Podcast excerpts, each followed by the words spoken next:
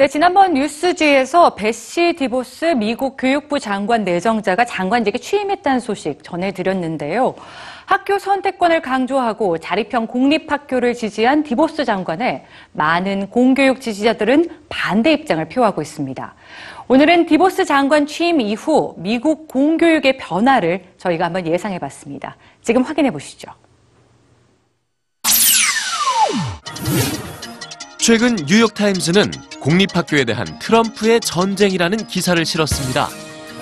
그동안 트럼프 행정부는 공교육에 대해 비판적인 입장을 보여왔는데요.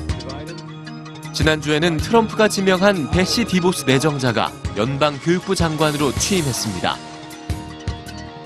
교육기관에서 일한 경험이 없는 디보스는 주로 사업적 시각에서 교육에 접근해왔다고 평가됩니다. 그동안 디보스는 교육 정책에서 자립형 공립학교인 차터스쿨과 학교 선택권의 확대를 위해 로비 활동을 해왔습니다.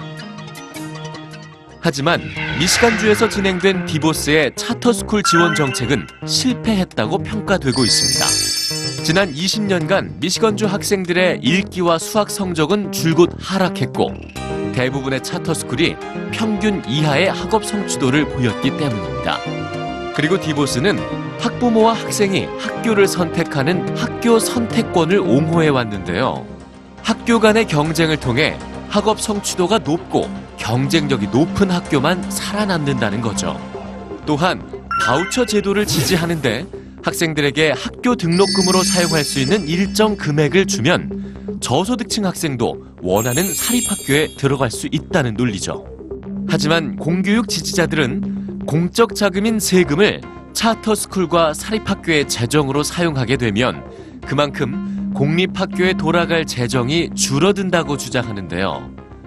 미국 전체 학생 중 80%가 다니는 공립학교의 교육 여건을 더욱 열악하게 만든다는 겁니다.